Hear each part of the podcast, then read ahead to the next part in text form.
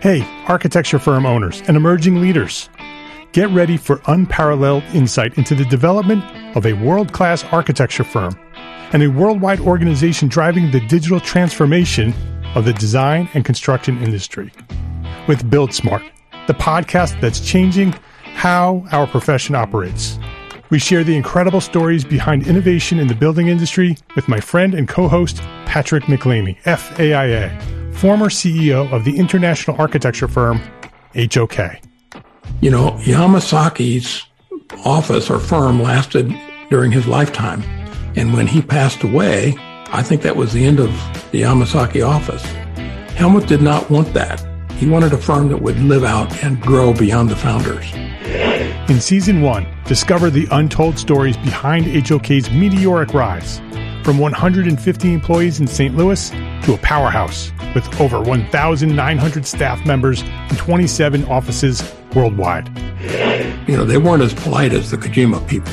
That was just boom. And anytime you have a creditor, whether it's Kojima or the bank, that wants their money, unless you can raise money someplace else, you are out of business. Bankrupt. Bankrupt. And hold on tight for season two, where Patrick takes us on a new adventure as chairman of Building Smart International, shaping the future of digital transformation in the design, construction, and operation of built assets.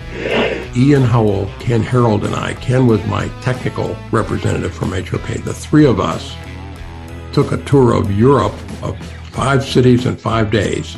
Very busy time.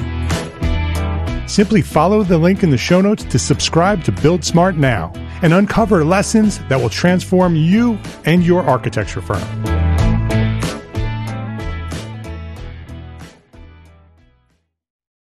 How much should I charge?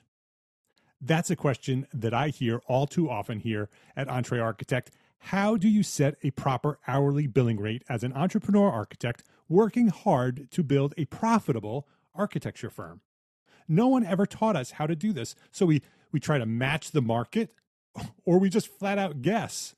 Well, I have fantastic news for you. We've developed a brand new tool from Entre Architect. It's called the Entre Architect Hourly Billing Rate Calculator. Just read the simple questions, input the answers, and the calculator will do all the heavy lifting. The calculator will provide you with a proposed hourly billing rate, including your pay rate, a calculated amount for overhead, and your target net profit. In seconds, you'll know exactly how much you should be billing your next client. Download this valuable tool today for free at entrearchitect.com slash billing rate calculator. That's entrearchitect.com slash billing rate calculator. My name is Mark R. LePage, and you are listening to Entre Architect Podcast, where I speak with inspiring, passionate people who share their knowledge and expertise, all to help you build a better business as a small firm entrepreneur architect. This is episode 262, and I'm with Evelyn Lee this week to discuss leveraging your skills as an architect beyond traditional practice. This episode of Entre Architect Podcast is supported by our platform sponsors Gusto. Gusto is refreshingly easy payroll, benefits, and HR for the modern small business.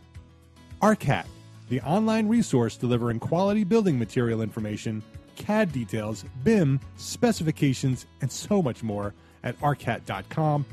And FreshBooks, the cloud based accounting software that makes running your small firm easy, fast, and secure. Spend less time on accounting and more time doing the work you love. Evelyn Lee, welcome to Entre Architect Podcast. Hi, Mark. Thanks for inviting me here. It's great to be a guest. It's great to have you here. It's um, we've been talking about this for a long time. You and I have been uh, comparing notes, and, and we're on social media together all the time and, yes. and communicating. And uh, we've been talking about getting together and having this conversation for a long time. A long time. So I'm glad you're here. Uh, yeah, this, I'm glad this, we could make it happen. First gonna, quarter 2019. Yeah, this is going to be fun. So let me let me introduce you. Uh, Evelyn Lee uh, received her Bachelor of Architecture degree with honors in 2002 from Drury University, where she minored in global studies while playing on the women's soccer team. So mm-hmm. think about that. I want to just pause for a minute and explain what that architecture degree, minored in global studies, and played women's soccer. So, you architects out there, you know what how hard that was. In 2003, she received her master's of architecture degree at SciArc. And uh, most recently, in 2012, Evelyn finished her dual MPA, which is a Master's of Public Administration, and an MBA in Sustainable Management from Presidio uh, Graduate School. And you may recognize her name if you're a fan of Contract Magazine. She wrote uh, the monthly column over there about business for, for three years, more than three years. So you mm-hmm. probably mm-hmm. may know her from there, and you probably see her on social media. Uh, and Evelyn, she's received numerous industry awards, including the 2016 40 Under 40 Award from Building Design and Construction Magazine and the 2014 AIA National uh, Young Architects Award. Uh, and she currently serves as director at large for the National Board of Directors over at the AIA. So, yes, pretty accomplished, pretty busy woman doing a lot of things. Thank you for that. um, so let's dive a little bit deeper. Let's let's okay. learn a little bit more because that's a lot. I'd like to go back to where this all started. What inspired yeah. you to become an architect? What sort of encouraged you? And give us the story from that moment to where you find yourself today. Oh wow! Um, I'll try to keep this short.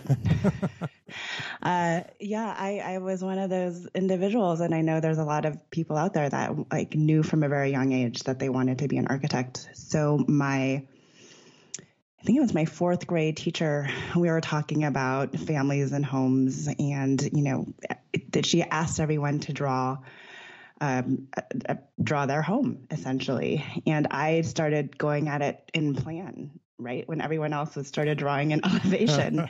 so I, um, I, I, knew at that instant that I was thinking about things a little bit differently, and then I was hooked on picking up, um, you know, all those all those magazines in the supermarket with old Victorian homes, where you could buy purchase the plans. Yeah, yeah. You know, and and and build them on spec, but. Uh, yeah, I, yeah, and then, and then I was hooked, and my you know my dad was a, a great um, mentoring and mentor and making sure I get to an accredited degree program because I probably would not have known to have gone down that path. Uh, and and I, I did that. Uh, Drury, I would say, is a very technical school, and I was also really interested in in in research and design and architecture, which led me to SciArc to kind of get the dual sides of education.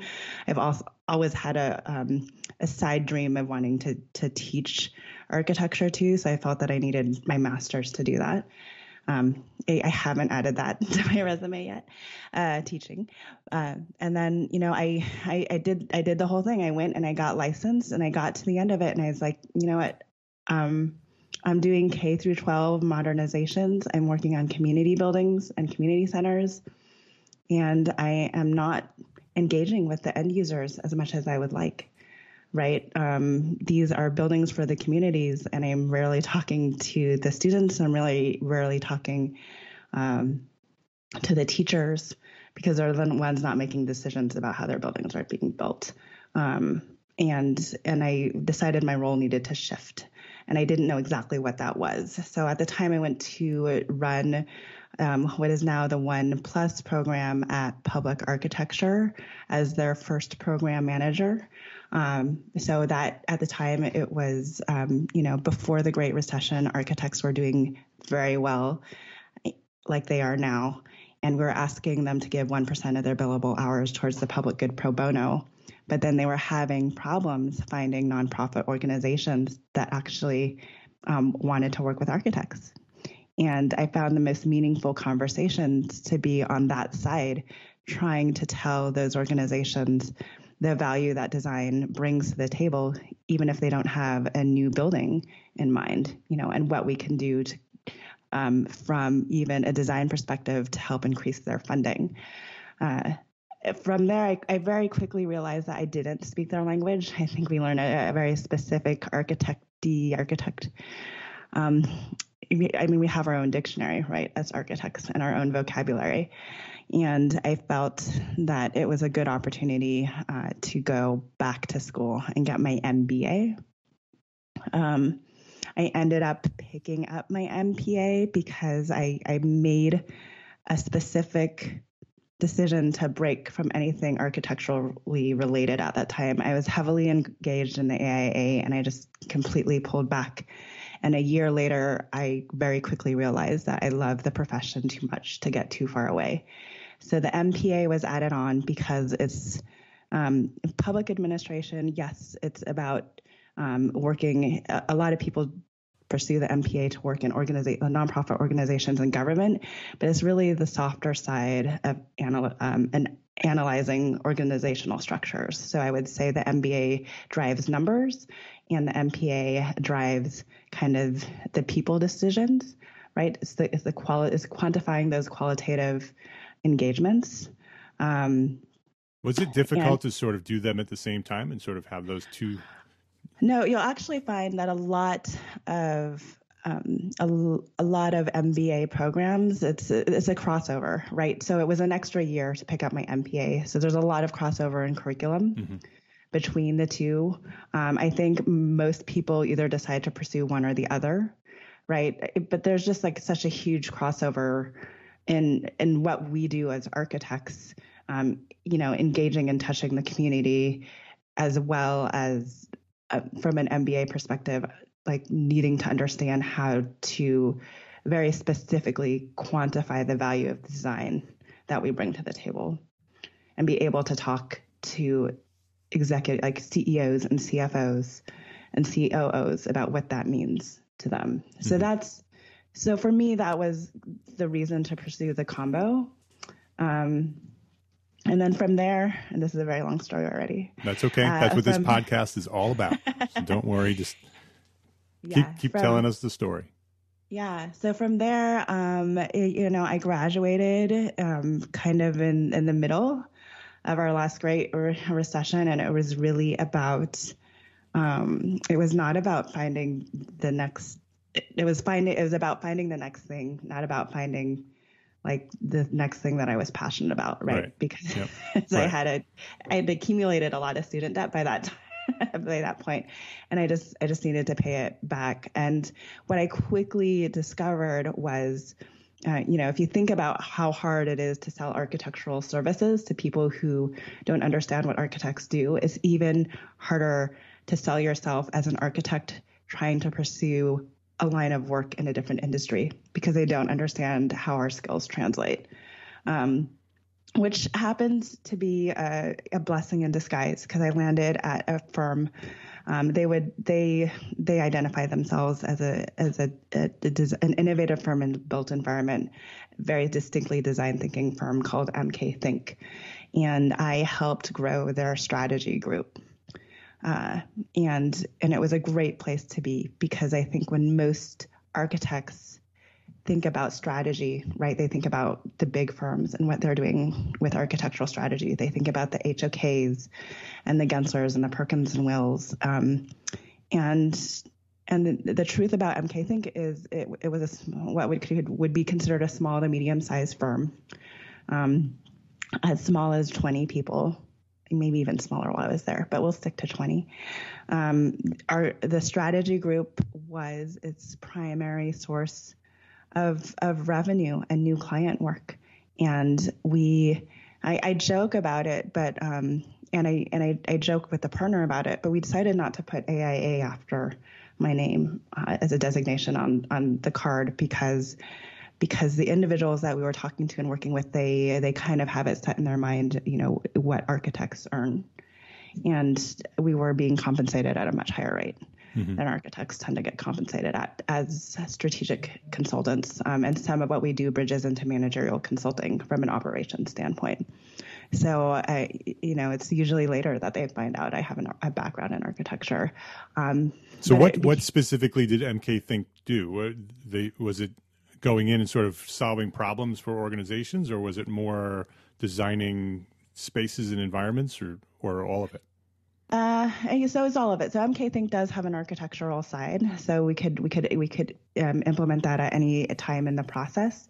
But strategically, it was helping organizations manage their capital assets um, in, in, in, a more meaningful way, and and more specifically, taking all the data they had around their portfolio, their building portfolio, and making smarter decisions about the money they have or understanding how much money they need to raise mm-hmm. um, to have a greater impact on their portfolio. So, a lot of our and so we did anything, we did a lot of work for a long time with Oakland Unified School District, helping them understand where to move students, where the administration buildings should be, what assets they actually need to get rid of, which you can actually, which, you know, it's probably a highly um, was a, it's a very public thing to do, right? So it takes it's helpful to have data to drive those decisions mm-hmm. yeah. um, when you are, you know, looking at which schools need to be.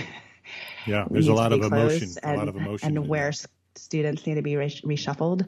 Um, IDEO created this great lunch program for the San Francisco Unified School District, um, but one of my strategic um, I would say that my, one of my strategic um, partners at MK Think, Alan Donnelly, helped them imagine how to implement that. So essentially, where does the central kitchen need to be located mm-hmm. for SFUSD based on um, not not only delivery kind of delivery routes, but also the available the current um, kitchen equipment in all of the other schools. So how far would they have to park cook in the primary kitchen before they deliver to other other schools, and what you know then can what then what could the schools do to um, needs to do at that point to actually deliver the meals.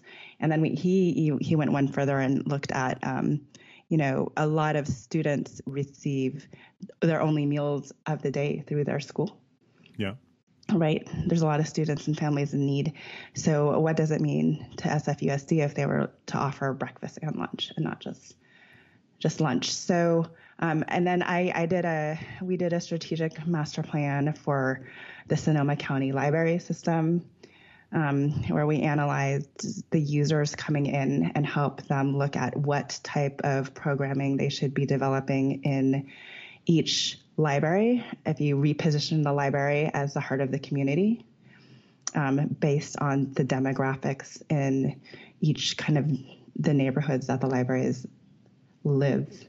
Um, so what type of programming they should be developing and you know in addition to that how should they be utilizing their spaces so in areas of sonoma county where there's more retirees you know the the space that you build for those individuals are going to be very different than those the areas with a lot of influx of new new younger families moving right, in right. right. so obviously bigger children's areas um, versus kind of a dedicated to adult learning a dedicated yeah. center and sort of the reinvention of the library you know sort mm-hmm. of, or or its its overall purpose in the community that it's not just a right. building for books it's now it's a almost a community center yeah, and a lot of what we do, kind of back to my original comment, is we are we I have so much more engagement with the end users in the line of work that I was working on.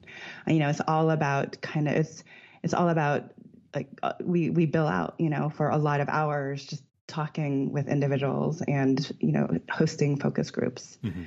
So I, I, did that for a, a couple of years. Um, and I was I was looking for a change out of MK Think, and I really struggled trying to figure out what was next because I was. I mean, the, the great thing about MK Think is they provided this model where strategy was a, a core was core to the revenue process. It was core to the firm. It was a, a strategic offering by the firm that was making the firm profitable. Um, and I would go and I would go and talk to other firms, even some very large firms who I will not name, to, you know, about how to reposition their strategy group as a as a core offering or how to like make that its own individual revenue contribute contributor within the firm and, and nobody nobody wanted to take it on to the extent that MK Think had done as a medium sized firm.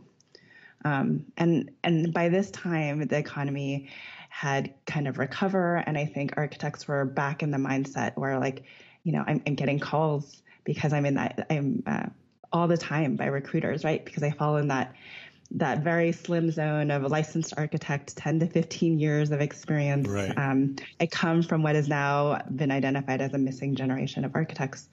And so I, I, was getting calls from recruiters all the time for jobs that I, I didn't want. I understood why they were calling me. And all the principals I was talking to at the time were just trying to hire for their pipeline. And, and that's all they could think about. Um, so the idea of taking a risk is always very hard to talk to architects about, um, but also just starting something new um, was equally as hard. So I, I had a, a, good friend of mine, Roy Abernathy, who I met through my AIA network and had worked with um, on, an, on and off through volunteer uh, uh, volunteer committees was looking for for somebody to lead his West Coast the West Coast team for a workplace.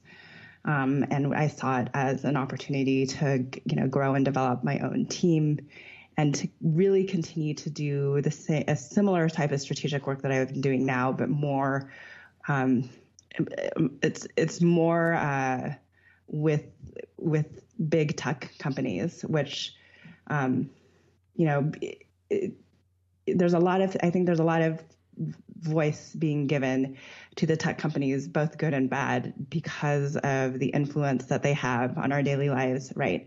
And um, and just the money that they they are able to throw at creating new things. So so it's it's been really interesting to be immersed in their world and understanding how they operate and understanding what they need.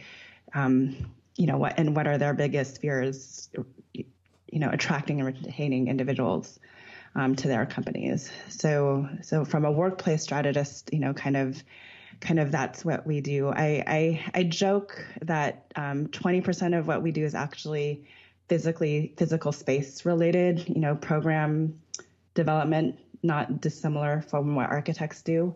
Um, but a lot of where we tend to differentiate ourselves, and I hope this is true of, um, I, I, it seems to be true that we this is where we differentiate ourselves from other big corporations. I work for Newmark Knight Frank, which is a very big um, commercial real estate brokerage uh, in their consulting department, not dissimilar from JLL, CBR, and CBRE. So usually, if you haven't heard of Newmark, you've heard of JLL or CBRE. Right. Or so very, very big uh, real estate developer. Yeah. A lot of corporate office buildings and that kind of thing.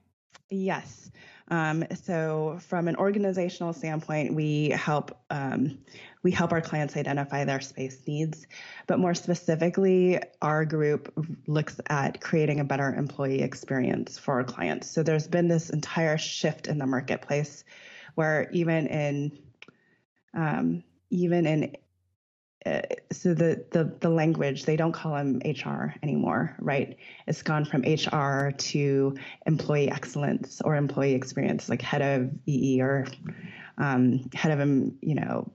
It, it's they've and it, that shift came from the the customer service world. So when customer so when there was a um, more SaaS technology being delivered, so software as a service for yeah. architects out there. Um, there was this whole shift from I think was was your like customer service to to how you build a better customer experience. And then there's all these tech companies who are like, you know, we're building this extra this we're paying really close to customer experience, but in order to keep and re- retain our employees, we need to focus on the employee experience. So um, whether or not there's like an actual shift in what that that means, there's there's been a vocabulary shift um, to a better employee experience. So what my team does, and this is a very, very long again, but what, so what my team does is looking at space and program. But um, but for instance, uh, you know, and and they ask, you know, how do you differentiate yourselves from architecture? And I said, well, architects will go through a programming process and they will hear that your organization wants to be more collaborative and they will design collaborative spot like pods throughout your space, you know, or or introduce more team rooms or project rooms to help facilitate that. But building out this spaces don't inherently make an organization more collaborative. So from an employee experience standpoint, we look at, you know, your delivery and understand what departments need to be collaborating when to relieve the bottlenecks. We help understand how to drive, help organizations understand how to drive meetings so they're run in a more collaborative fashion, right? From like very task driven top down meetings to um, meetings where furniture is not fixed and you can push things aside because there's going to be a lot of white storm uh, or whiteboard and brainstorming. Uh, and then we we train managers to to to run more collaborative teams. Um, so same thing with this whole notion of um, going to remote work right? It's one thing mm-hmm. to say um, we're gonna we're going to provide employees uh, a more flexible workday because everybody's doing it, um, but we as, we essentially help organizations implement a successful remote working policy. So a lot of a lot of even big tech firms, um, it's their remote policy is very ad hoc, mm-hmm. right? It's on person by person basis, which can actually get you into a lot of HR trouble. um, so we help them structure a remote working program.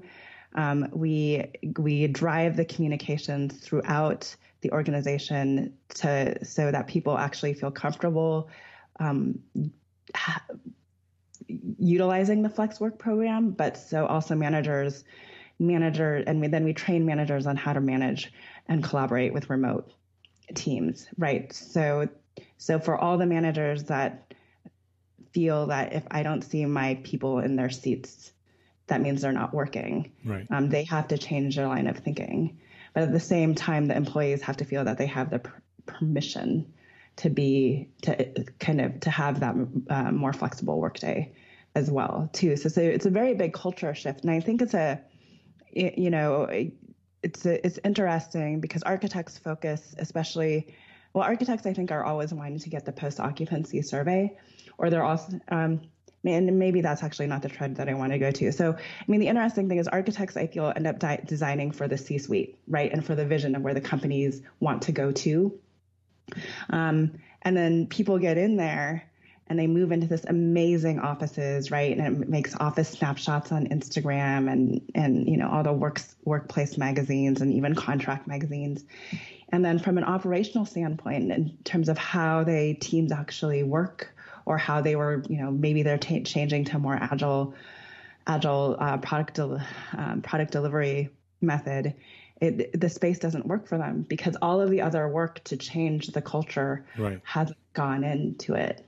Um, and then it falls back to the architect saying, why is this space designed this way?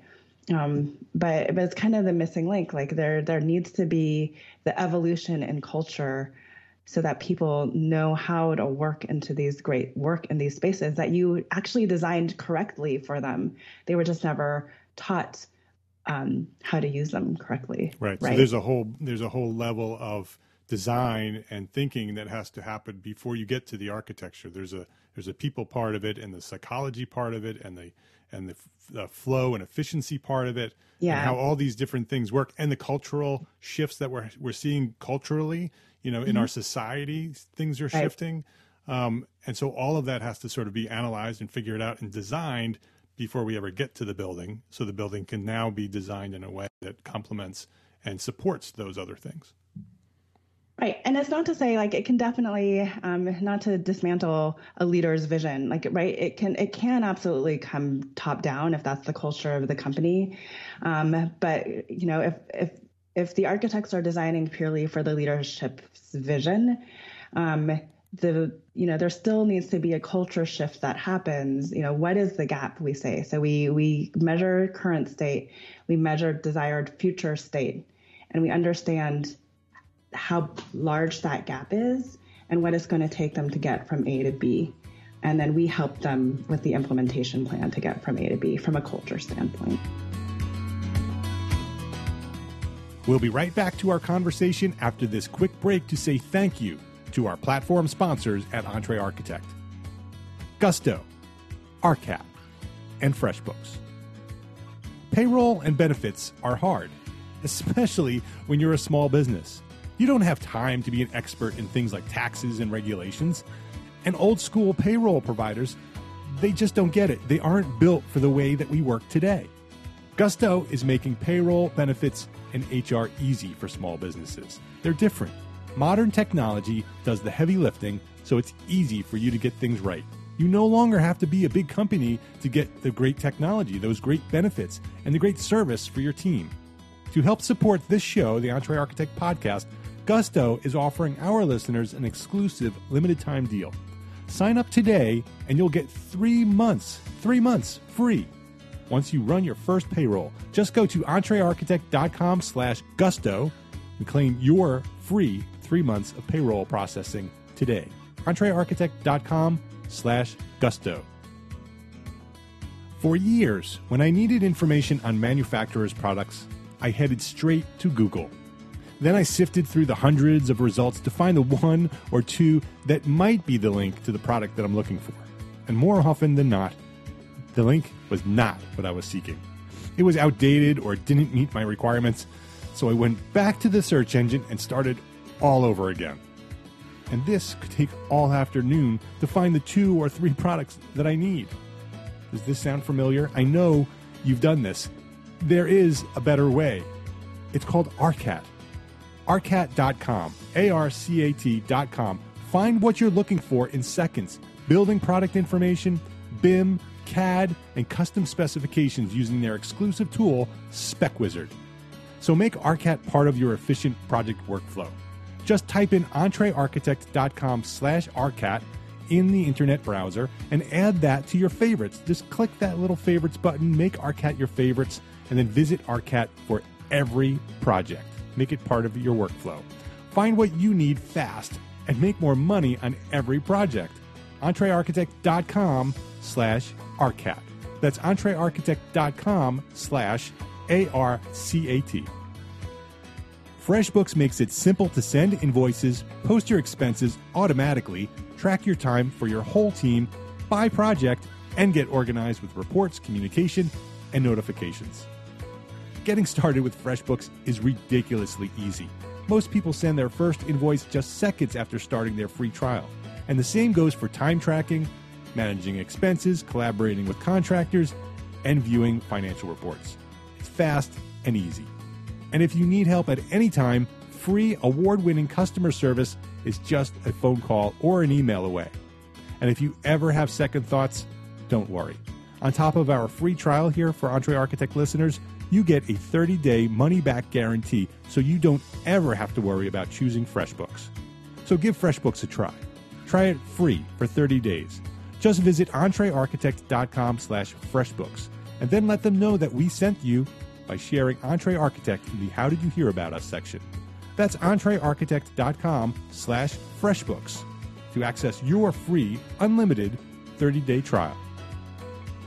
Gusto, ARCAT, and FreshBooks. Please visit our platform sponsors today and thank them for supporting you, the Entre Architect community. How do you think, Evelyn, your training as an architect has sort of prepared you for the work that you're doing now? Yeah, I mean, I mean, I think it, I, I, I totally, um, it, it's a lot of what we do as architects when, um, well, first of all, I think what architects do better than anyone else out there is they're implementers, mm-hmm. right? Um, so implementers in the sense that we build amazing one-off prototypes that stand the test of time, like in physical space, um, which is actually a lot, you know, man- management consulting groups typically leave plans behind and don't implement. So there, so there is this sense of I, I help you build something and I'm going to help you, uh, help you deliver it. Um, that I, that I architects bring to the table and that under like in terms of that specific understanding um, we are constantly bringing together all the necessary parties to to solve a problem right and i think as this becomes even more true as buildings and the technologies that go into buildings are getting more complex right um, and the number of the people that you need to bring together even to do uh, a home becomes more complex if you want to, you know, make it zero, you know, zero net energy mm-hmm. and completely off the grid. So I think um, we are constantly bringing together a lot of consultants to work through a problem and get things done. And I, I do that every day, um, whether it's bringing together the leadership team and helping drive consensus. Um, but kind of elevating people in their specialty to help drive to a common goal. I think is is I, I accredit that to my architectural learning. And then just kind of th- the whole three dimensional problem solving and looking at problems from, from a variety of answers. I think it's, it's interesting because while architects, well, the, the, the practice of architecture has remained relatively unchanged. Um, we we are we're very quick to pivot when it come when we see a design flaw, right? Um, and and and that I think is that like we can we can be we're okay with that. We're we're comfortable with with getting through a design and understanding where it needs to to change in, in, through middle of the process to um, to make the outcome better. Um, and I think that that sensibility also really helps kind of from a strategic standpoint. Um, you know, I get thrown data different data than we thought um, all the time, you know, and how, you know, you know, architects, how, how do you make changes on the site? You know, you, you're doing a historical building and you have this unusual discovery, like what changes do you need to make in the design to, to make sure it still happens? So yeah. those, those type of applications very much kind of still directly affect what I, what I do from a, from a consulting standpoint. Yeah. It, in, in terms of you know the, the practice of architecture, the, the, the wider vision of the profession that we have, um, you know, architects are are very focused. Well, I think our society has a definition of what architects are and what they do, and I think right. architects traditionally have had an idea of what we do and how we do it. Um, and I think that our culture is is is shifting. Our society is, is society is shifting. The way we live, the way we work when you look at all of those things, because of the technology that we have to, uh, access to today, everything is changing. And yes. I think that the profession is going to have to change as well. And I know from experience, having been in this profession for a long time now and very involved in, in the practice of architecture and, and, and how architects work, that architects are typically slow to make those changes to, to address um, uh, the, in terms of a, uh, a, the way we practice architecture. Right. When I first started with with the internet in the mm-hmm. in, in, the '90s, the late '90s, um, I built one of the first websites in my county for an architect. I know this because I went to the to the chapter meetings and said, "Hey, you need to have a website," and they'd be like, "What do I need a website for? I don't need a website," you know. And so I was on the cutting edge, quote unquote, you know, right. and I was probably five to eight years behind everybody else who, you know, in the rest of the world um, with, with, architecture, uh, with with technology, and I, so I think architects get there, but they take yes. a long time to get there, and that's not a, that's not a criticism. It's just who we are as people, mm-hmm. and it's the type of people we are. Um, but it's but things are shifting, and the practice of architecture is shifting, and I think right. the the definition of architecture is broadening.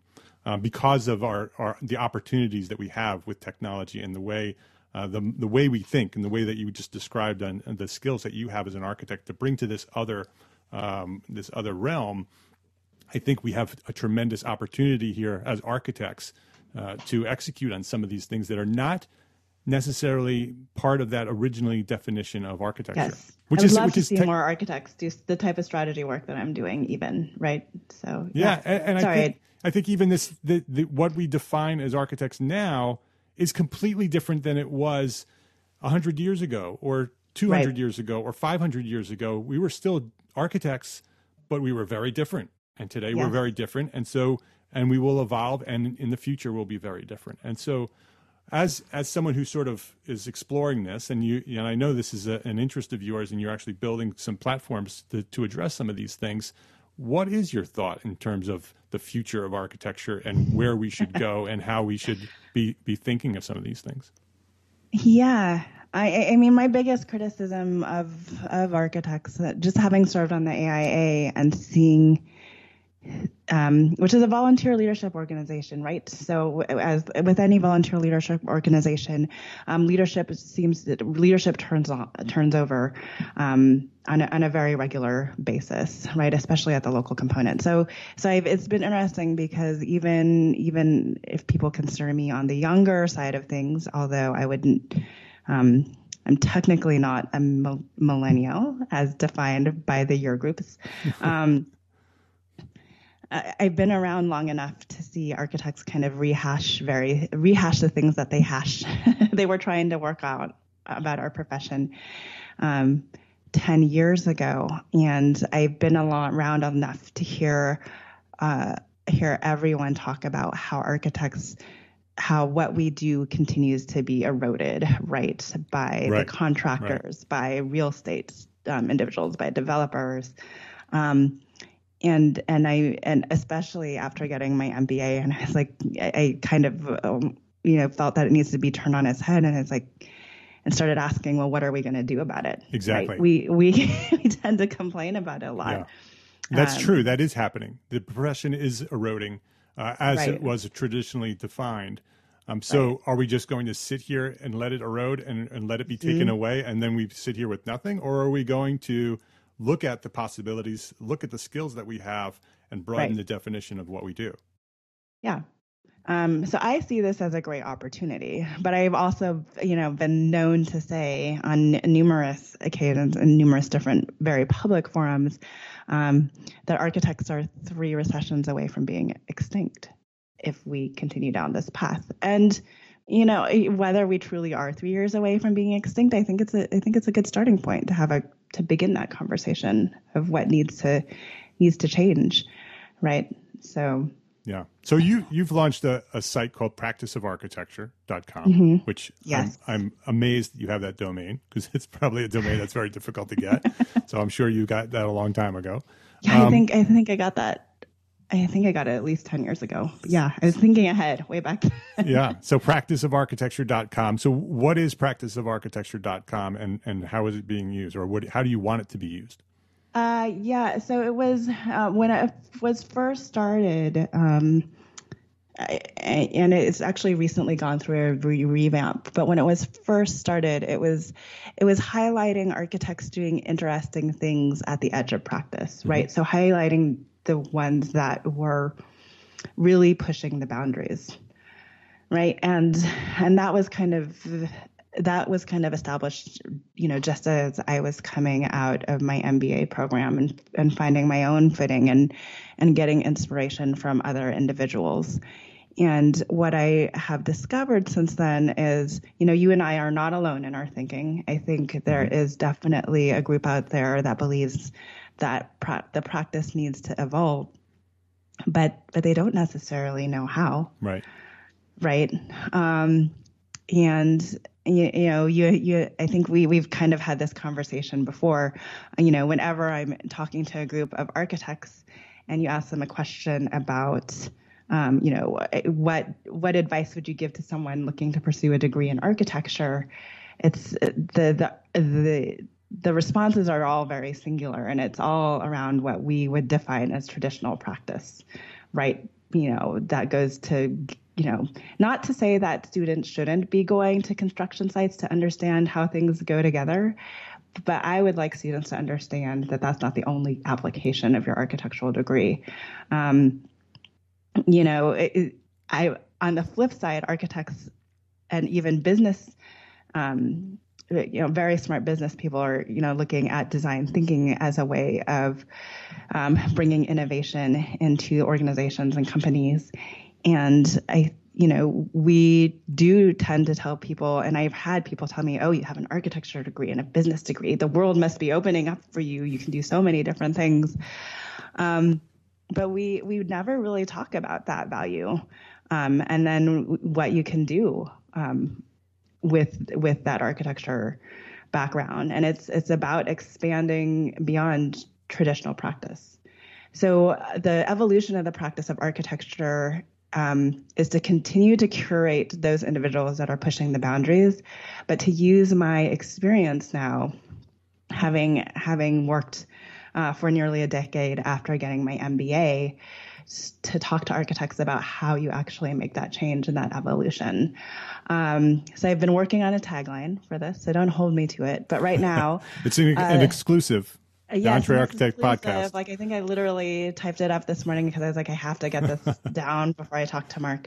Uh, the practice of architecture helps individuals and firms identify opportunities for leadership and growth in order to have careers and practices that continue to prosper in a changing world. I like so it. That's That's the working definition. So, in addition to uh, publishing my own articles on how, um, we're going to begin rolling out, out courses in three different verticals. Um, and you'll you'll find that's very circular. So it's um, so for the individual uh, leadership and professional development for for architects. So this is this is for I would say the entire life cycle of an architect. It's for it's for architects who um, you know are like gee how can i go into consulting right and do something different? It's for students coming out of school that you know have learned really interesting things on you know data within the built environment and they want to understand how can i how can i take exactly what i've been doing in school and translate that in the real world. Right. So so basically taking your architecture degree and your and potentially the the the edu- um, your experience as an architect for somebody who's already been out of the architecture school, um, and and leveraging that to do something either else or something that's within architecture but beyond that traditional uh, definition. I have an I have right. an idea of something that I want to do, but I don't know how to do it. Right. That's somebody who would take that that course. Yeah. So how can you? So it's you know it's just broadening the conversation of what do I take? How do I identify what I enjoy doing? Identify what I'm really good at. Identify where I want to grow, and you know, is there somebody that can help me figure out now that I know all these things? Is my path in a small firm? Is it in a large firm? Is it going off on my own? Is it going in you know, in house to a Google uh, to work on their real estate and facilities mm-hmm. team? Mm-hmm. Is it doing more strategic work like Evelyn is doing, but helping them kind of look at those three things from somebody who has a shared background as an architect and and figure out what's the next step that they right. want to take. You should you should title it "How to Work for Google." How to work for Google. yeah. so what's the sec- what's the second no. vertical? Uh, yeah. Okay. So the second vertical is um, what I'm calling. Um, again, all working titles, um, uh, uh, like developing knowledge, expertise, and storytelling. So it's um, who's that for? It, Go ahead. Who would, who's that for? What's what? Who would want to uh, take so that developing one? knowledge, expertise, and storytelling. Uh, there, I would say they're really for individuals that have kind of figured out figured out what their own voice is, and they want to position themselves as a knowledge expert, position themselves or their firms. Mm-hmm. Um, and I think storytelling is really for for business development directors, for marketing people, um, for the sole practitioner that is looking to compete against the bigger firms. But how do you tell meaningful stories that resonate with your clients and go beyond pretty pictures? Because what architects deliver is is an entire service, um, and we don't we don't often think uh, talk very well um, about about the entire story of what it takes to really work with an architects and how that drives meaningful outcomes. Yeah, yeah. I think story is something that uh, is, is something that could take the profession to a to a bigger place, but definitely right. individual architects um, telling the story of what they do and how they do it and how it affects someone else uh, mm-hmm. is so important. Yeah.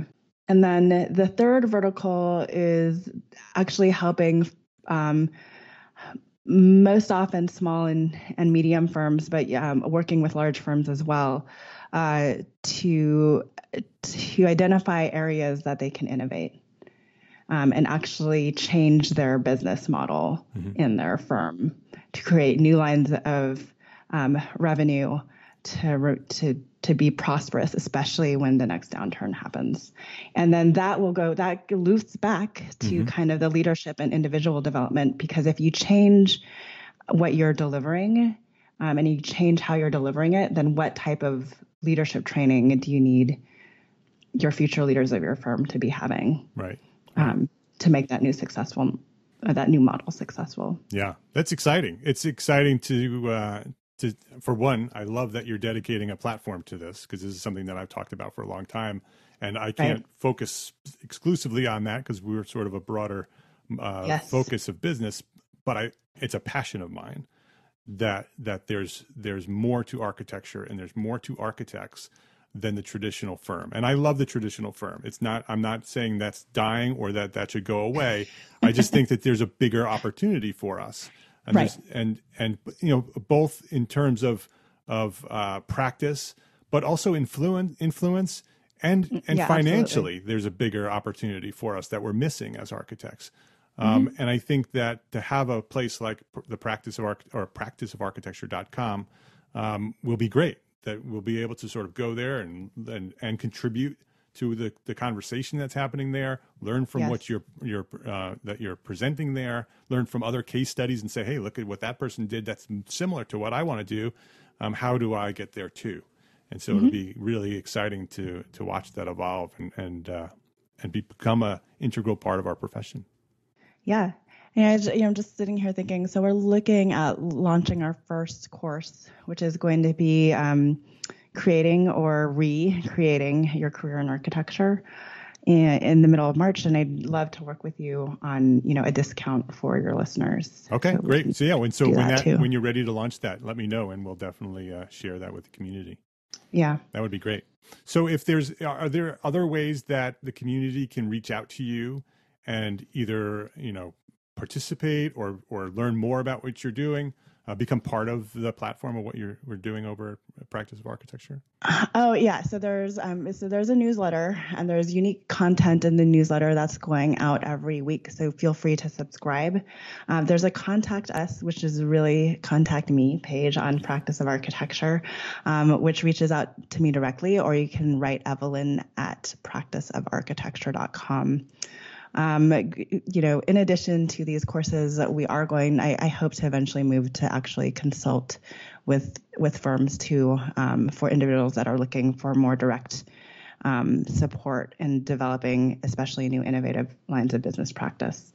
Uh, and I think um, and this is an aside, and it might be too big to talk uh, about now, but um, two two years ago, I co-chair, I, I, chaired the Practice of Innovation Lab put on by the American Institute of Architects, and at A19, the national conference, uh, we are hosting the Practice Innovation Lab 2. We're going where we're going to give teams an opportunity to get in front of real VC individuals and kind of pitch new concepts to them. That's at this conference coming up in June? That's at this conference coming up on June. It's going to be an all day event that's held during Saturday. Um, you would just have to pick up, if you just want to attend that, um, you would just have to pick up a day pass for Saturday. But if you are already paying for the entire conference registration, then you just can drop in to some of the sessions we're having on Saturday. So they can, well. where can people find more information on that? Uh, that is the the national website. Okay. Um, I hesitate to send them there now because I don't think the full description of the Practice Innovation Lab is up okay. yet. So definitely, if you're interested, go look, look, for it. We just had Christian Jordan on talking about Jam, who was yeah. one of the winners. They of, were the they were the people's choice from yeah. the, pra- the, original Practice Innovation right. Lab. And so we just talked to Christian about Jam and the progress mm-hmm. that he's having with with Jam. And so uh, people are familiar with that. So if you're interested in sort of going to the next one or, or participating, uh, just go to the national AIA site, aia.org, and go look for information there. Yeah, look for practice of innovation sessions happening on Saturday. Um, we are we just sent them um, uh, uh, we just sent them new descriptors, uh, more in depth kind of descriptors of what each of those sessions are going to be. But the first session is going to be a panel of VC people that are specifically looking at funding technologies within the built environment. Uh, the second panel is going to be individuals who have run um, companies and, uh, and have been successfully funded by VCs. So um, people that have been on the receiving end of funding. Um, and what that's like, and then the um, the there will be a call for entry for teams that want to participate throughout with us throughout the day um, but the third presentation will be a shark like Shark Tank like opportunity for those teams to then pitch our first panelists of VC individuals. We're of course not promising any funds being given away, but I think it's just an opportunity for architects to get it in front of a different audience than they usually see at conference. Well, that's uh, that's exciting. I know where I'm going to be on Saturday because that that sounds like something I'd be very interested in in watching happen. So uh, I'll well, you there. can even you know there'll be an application for for teams too if you want to throw EntreArchitect into I, the mix. I, maybe, maybe. I have a lot going on at a conference, you so. I, I'm, I'm afraid to commit to more. But I definitely will show up and watch. Um, this has been really that's exciting to hear that that's happening again. So uh, I hope there are some listeners who are interested in that and will uh, be participate in some of those things. And and when you have more solid information about it, send it to me and I'll post it on the Facebook group. And um, That sounds great. People can find it there as well, and we'll post it on the show notes for this episode too. This is episode 262 for anybody who wants to go there. It should be there now. Um, because by the time this gets released, we'll have that information and it'll go on the show notes. Um, Evelyn, before we wrap up, I want to ask you the one question that I ask everyone. Uh, what's one thing that a small firm architect can do today to build a better business for tomorrow? I, I'm going to go back to the whole storytelling thing that we just kind of covered Yeah, at, our, yeah. at the end of the conversation. I think it's it's share meaningful stories, right? Um, I think architects do need to be diligent about capturing their finished product um, products um, with professionals, right? But um, it's just as important to tell about the story about how it got there, right? Because people, when they pay for your services, they're not only um, paying for the end product, but they're paying for they're paying to build a, a, a relationship with you, Right. right? So you need to tell them about what that relationship is going to look like, Yeah. so they they know that like that's the person that I, I absolutely they they understand me the most, and they're going to get they're going to get me, and we're going to be a good par- partner in this project. Yeah. That's so, so important. HGTV is already telling your story. and so, and it's not the story you want told. And so the only way that that story is going to be rewritten is if we each individually tell that story of what architects are and what we do. Right. And I think, I mean, that's as simple as modifying your about page, right, on your website, um, or the marketing material that you go out. Like, take one of your take one of your um, most favorite clients and kind of uh, talk about what you know about your client. Don't talk about yourself. Talk about what you learned from your client going through that process, and and why building that building for them was so meaningful because of what you learned about them. Yeah, great advice. So, practiceofarchitecture.com if you want to learn more about practiceofarchitecture.com. Um, and Evelyn Lee, if you want to learn more about Evelyn or sort of the rest of what she's doing, because she's doing a lot, evelynlee.com. It's E V E L Y N, lee.com. Um, and all, all over social media. You can just go to evelynlee.com and you can find all the social media links to, to all of that. Evelyn, this has been a really great conversation. I, I'm always inspired when I talk to you. I get motivated. Um, and so thanks for coming by here. Well, yeah, likewise. so thank you, Mark. Yeah, you're welcome. Really great. We'll do it. We'll do it again soon. Thanks. Sounds good. Thanks. So that was episode 262 with Evelyn Lee. If you want to share that episode, the link is entrearchitect.com slash episode 262. I request that you do share that link with a friend. That's the way we grow around here. That's the way this podcast is getting out to the world. And I thank you for doing that. The link is entrearchitect.com slash episode 262. Go right now and download our f- newest free tool. It's free. The Entre Architect Billing Rate Calculator and quickly calculate a billing rate that includes your pay rate, your overhead, and your profit. Stop guessing how much to charge and start earning what you're worth. Download the Entre Architect Billing Rate Calculator for free right now at entrearchitect.com slash billing rate calculator. Download it for free, entrearchitect.com slash billing rate calculator. If you are an entrepreneur architect who runs or owns your own small firm, then you are an EntreArchitect. And I encourage you to go build a better business so you can be a better architect. Love, learn, share what you know. Thanks for listening. and Have a great week.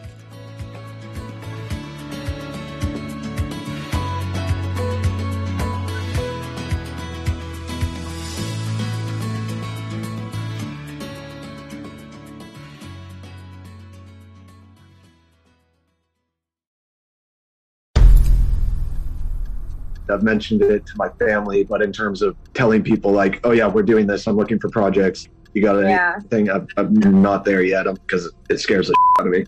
Dreaming of launching your own architecture firm?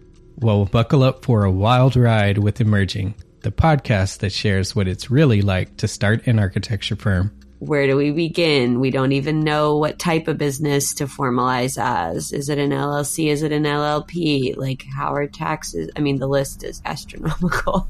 Season 1 featured founders Jeffrey, Lexi, and Chris owners of Level Studio Architecture are your fearless guides on this unfiltered journey from napkin sketches to a thriving studio. One evening, stumbled into one last dive, we sat at the bar and pondered our postgraduate futures. Amidst the conversation, a napkin became the canvas for our aspirations, sketching plans and milestones, sealing our heartfelt commitment and shared dreams.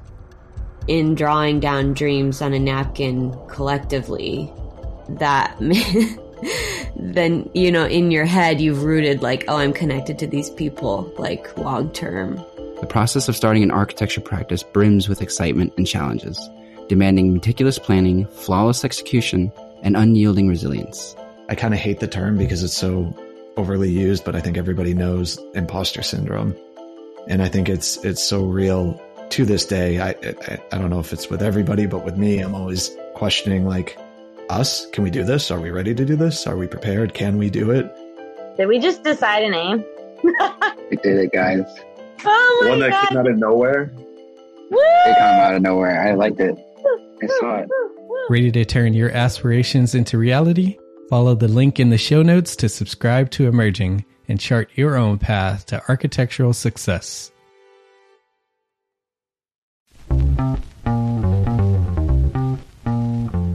calling all small firm architects. It's time to tap into your full potential with Entre Architect's Context and Clarity, where inspiration meets innovation.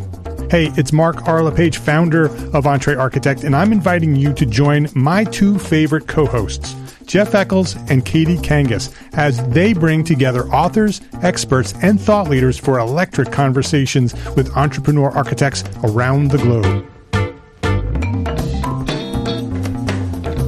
It's not just a podcast, it's a community where dreams meet action. There's a simple equation there. And what for me what that did just doing that basic calculation was it allowed me to compare what I had actually saved in my retirement accounts to what I thought a possible projected annual spend might be. Artists are temperamental, so beautiful design is going to be a priority. When the job is done, we're going to actually need to live in the house, not live with the person who designed it. and so, uh, for me, the the artistic skill, the architectural skill, is most important. And so, I would say like that would be sixty percent of it, if not more. Gain insights to build a successful practice. Subscribe, engage, and let's redefine your future together. Join the Context and Clarity community, where every conversation adds to your blueprint for success.